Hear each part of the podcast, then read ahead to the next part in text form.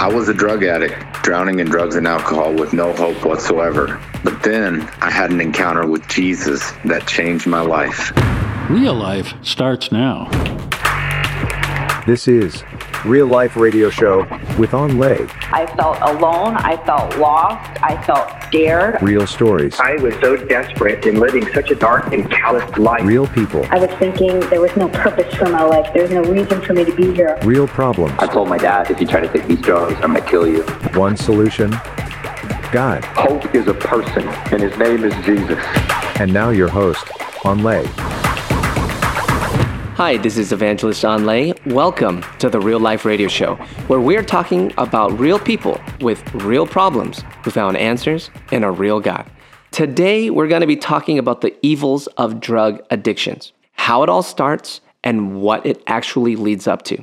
In our last show, Dan Robbins shared with us how his life started with no hope, no vision, no purpose, and then he eventually turned to methamphetamines, cocaine, alcohol, and it made him feel better and even sharper in life. But then he described how that life led him to doing other acts that eventually landed him in jail, led him to a life of hopelessness.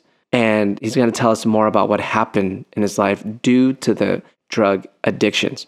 Today, we're going to find out how Dan got out of the mess of this addiction and how powerful of an experience it all was.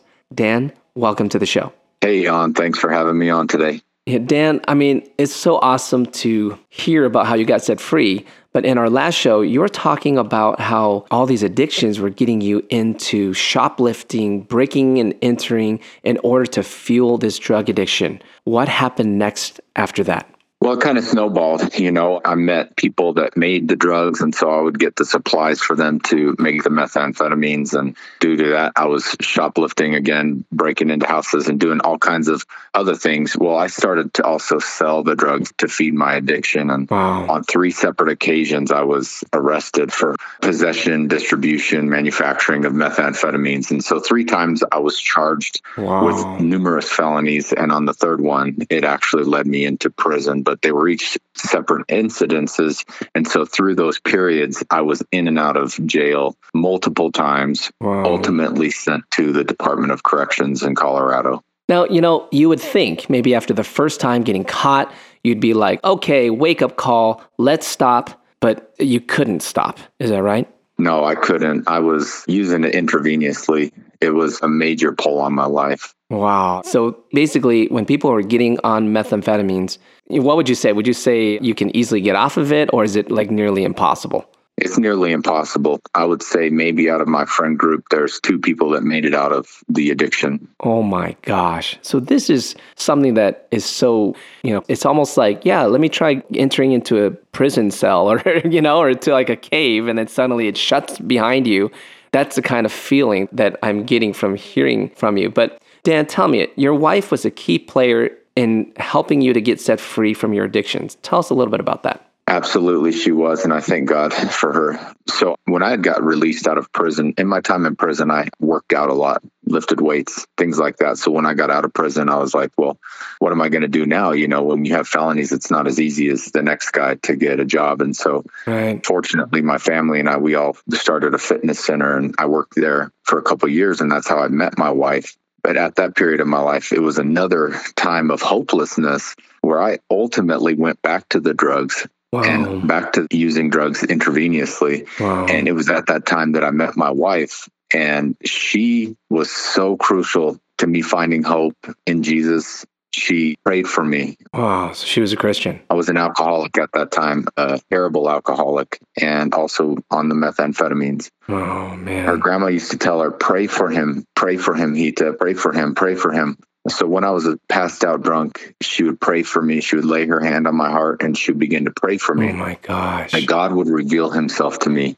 And ultimately, that's what happened. Wow, she didn't give up and she's praying for you. Now, you had an encounter later, though, in your life in a dream or a vision where it changed your life completely. What happened? So I was raised in a religious cult and I didn't really understand who Jesus was. I thought he was a created being from God the Father. So I didn't fully understand the concept of Jesus Christ being God. Well, after my wife began praying for me and situations in my life began to change and I began to look at the history of that religious cult that I was raised in, mm. walls began to crumble around me because I began to look at the scripture through new eyes. Mm. I began to see that the lies that I had believed as a kid growing up were in fact lies. Mm. And as those lies began to crumble, I began to look and I said, look, if this is not true, then something is true and I want to whatever it is, I want it. And so I began to read the scriptures and look at Jesus Christ as the Savior. Wow. But I had these walls in my mind where I had these ideas of who Jesus was. And so I was really having a hard time coming out of that bondage of those lies that I believed in the religious cult as I was growing up. So one night when I was asleep, just as Casey was praying for me, you know, she had been praying for me that God would reveal himself to me.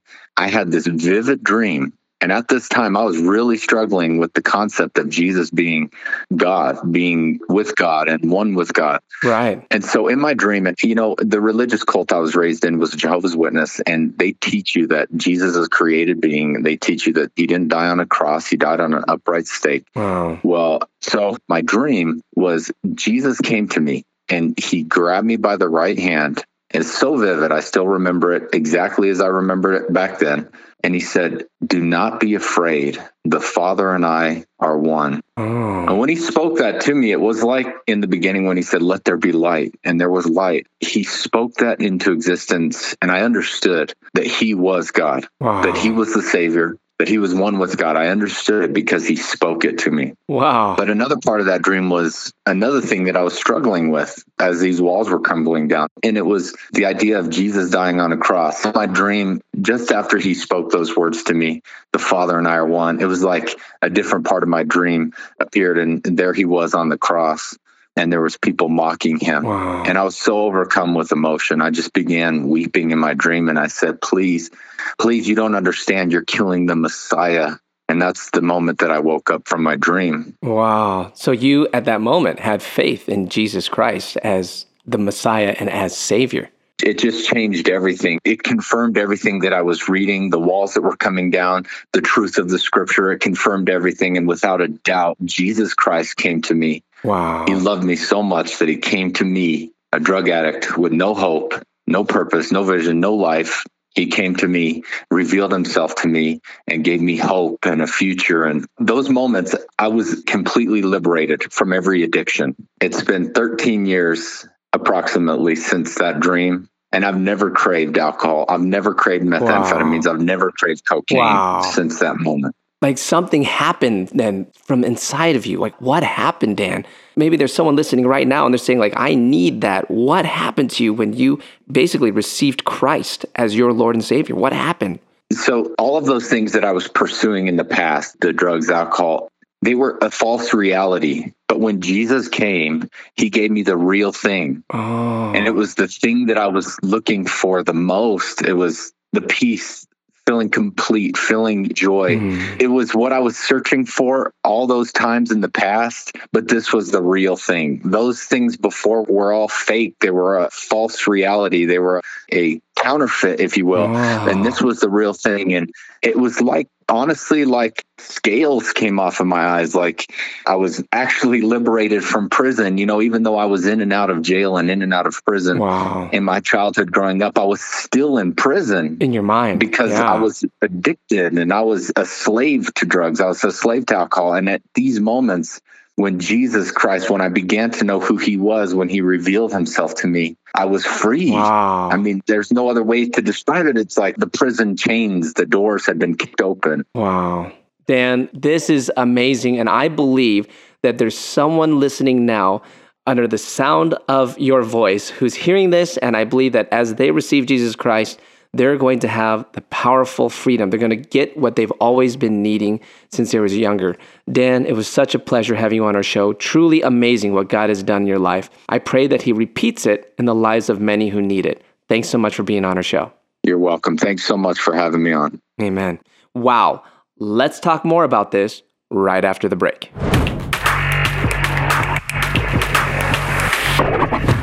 Real Life is made possible this week with the help of On Fire Merchant Services and our Awakening the Nations monthly giving partners. If you own your own business taking Visa and MasterCard, call and get a quote from On Fire Merchant Services. On Fire Merchant Services is on fire to serve you. Look them up at onfiremerchantservices.com or call them at 877 333 6682. That's onfiremerchantservices.com or 877 333 6682. Real Life Radio is a ministry of Awakening the Nations, a 501c3 nonprofit organization that depends on your donations. If you would like to find out more about Awakening the Nations or make a tax deductible donation, please visit our website at awakeningthenations.com or call us at 877 480 4477. That's awakeningthenations.com or 877 480 4477.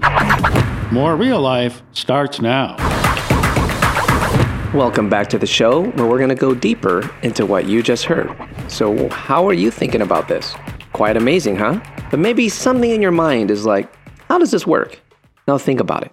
Drug addiction is where someone can't get off of it. They can try all by themselves, but it is so hard. It's almost impossible. But you're hearing about someone who got free for so many years. How? And why is it so hard?